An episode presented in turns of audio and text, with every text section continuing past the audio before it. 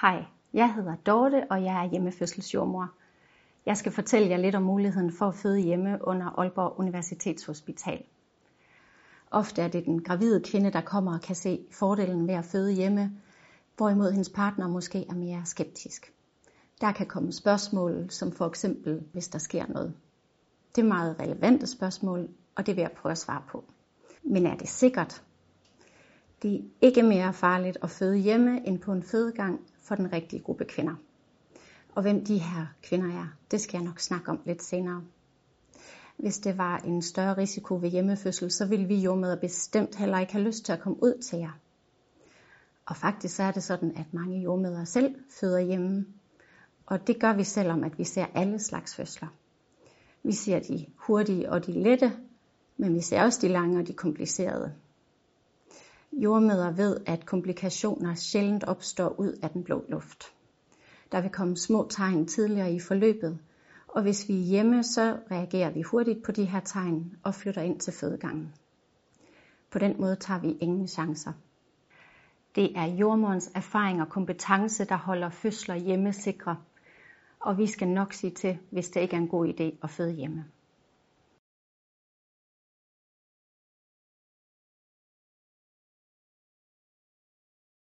I forhold til coronavirus, så er det er der muligt at få en jordmor ud til hjemmefødsel. Der er bare nogle regler, vi lige skal overholde.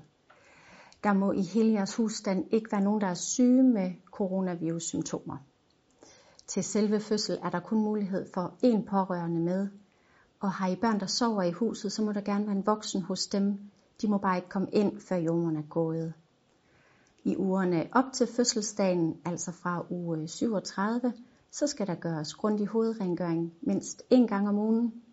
Og har I tid på fødselsdagen, før jordmoren kommer, så skal fladerne lige tørres af i de rum, hvor vi skal være. Så er vi vist klar til at høre lidt mere om, hvorfor og hvordan man føder hjemme.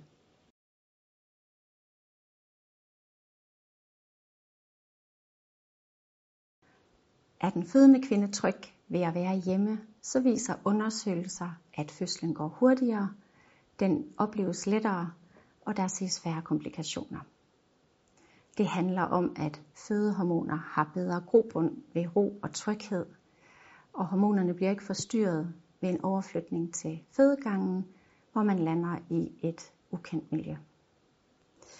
Andre fordele er, at partneren ofte oplever at have en større aktiv rolle i fødslen, og der er mere mulighed for kontinuitet af jordmor, så I får en bedre støtte. De par, der stiler mod hjemmefødsel, har ofte forberedt sig godt, og det giver bedre mulighed for at få ønsker indfriet.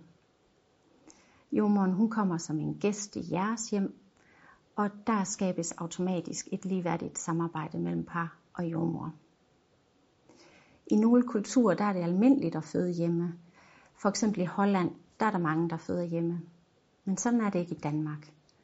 Og det gør, at vi ofte tænker på hjemmefødsel som noget underligt noget, og måske endda farligt. Det handler mere om, at det er ukendt, og derfor skal vi snakke lidt om sikkerhed og forskning.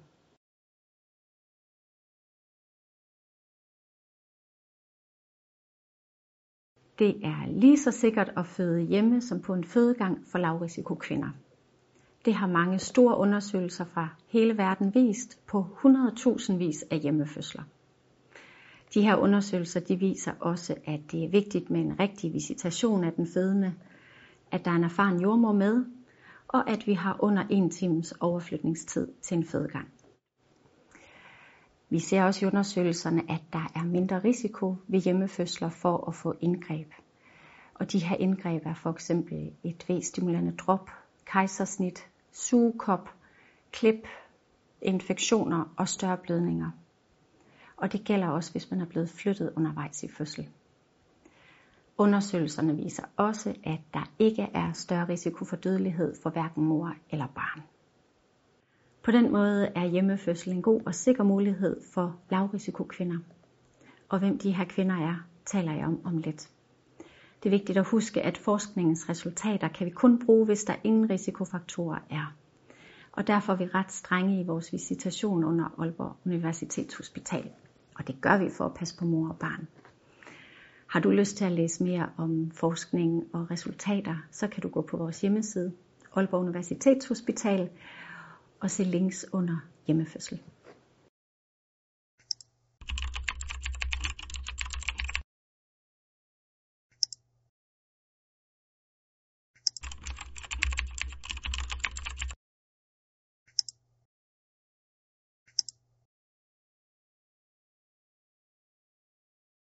For at være en egnet hjemmefødselskandidat, så skal kvinden være sund og rask og have en ukompliceret graviditet.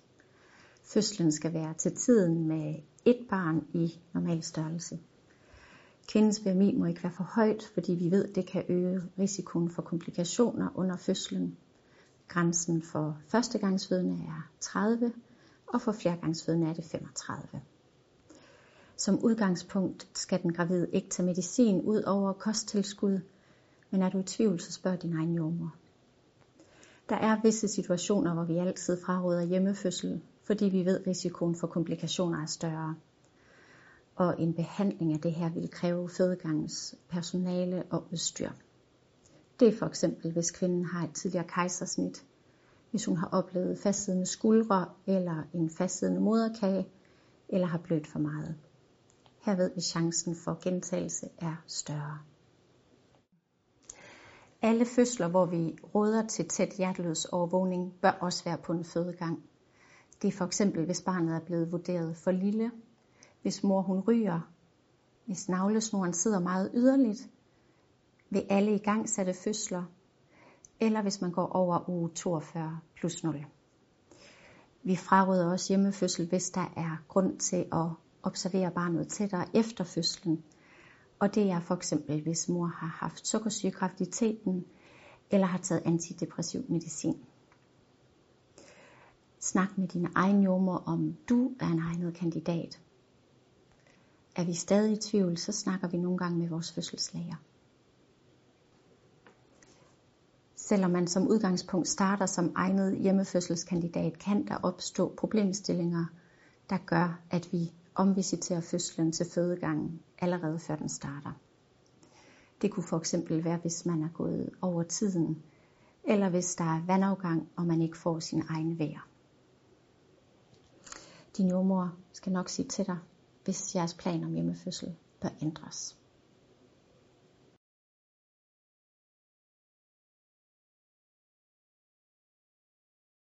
Her er lidt om vores statistikker for hjemmefødselsordningen under Aalborg Universitetshospital. I 2019 der valgte 119 familier at stille mod hjemmefødsel. Før fødslen startede, var der 30 procent, der blev omvisiteret. 84 procent af dem, som startede fødslen hjemme, fødte hjemme. Vi overflyttede i alt 17 procent men vi ser hvert år stor forskel imellem førstegangsfødende og flergangsfødende her. Som førstegangsfødende skal man forberede sig på en risiko på 40-50% for at blive overflyttet under fødsel, og det er kun 8-10% for de flergangsfødende. Jordmoren vil altid anbefale en overflytning, før det bliver akut, når det overhovedet er muligt. Grunden til, at vi overflytter fra fødslen hjemme, det kan være manglende fremgang i fødsel, eller behov for mere smertelindring. Det kan være grønt fostervand eller en påvirket hjertelyd. Det kan være for meget blødning efter fødsel eller en stor bristning. De fleste af de overflytninger, vi har, er rolige og foregår i egen bil, men man skal være forberedt på, at det kan blive en akut overflytning med falk, hvis man for eksempel bløder eller der er en påvirket hjertelyd. Kort fortalt så varetages alle hjemmefødsler under Aalborg Universitetshospital af seks hjemmefødselsjordmøder, som arbejder i to distriktjordmor-teams. Hvis man gerne vil føde hjemme, så følger man de almindelige kontroller ved egen jordmor. Når man når uge 37, så laver hjemmefødselsjordmoren et hjemmebesøg eller en telefonsamtale, hvor vi taler praktiske forhold og jeres ønsker. Det er også her, hvor I får det direkte telefonnummer, I skal ringe på til fødslen. Hvis I tænker, I vil føde hjemme, så sig det til din egen jordmor, eller snak med sekretæren på Aalborg Jordmorcenter. Så henviser hun til os.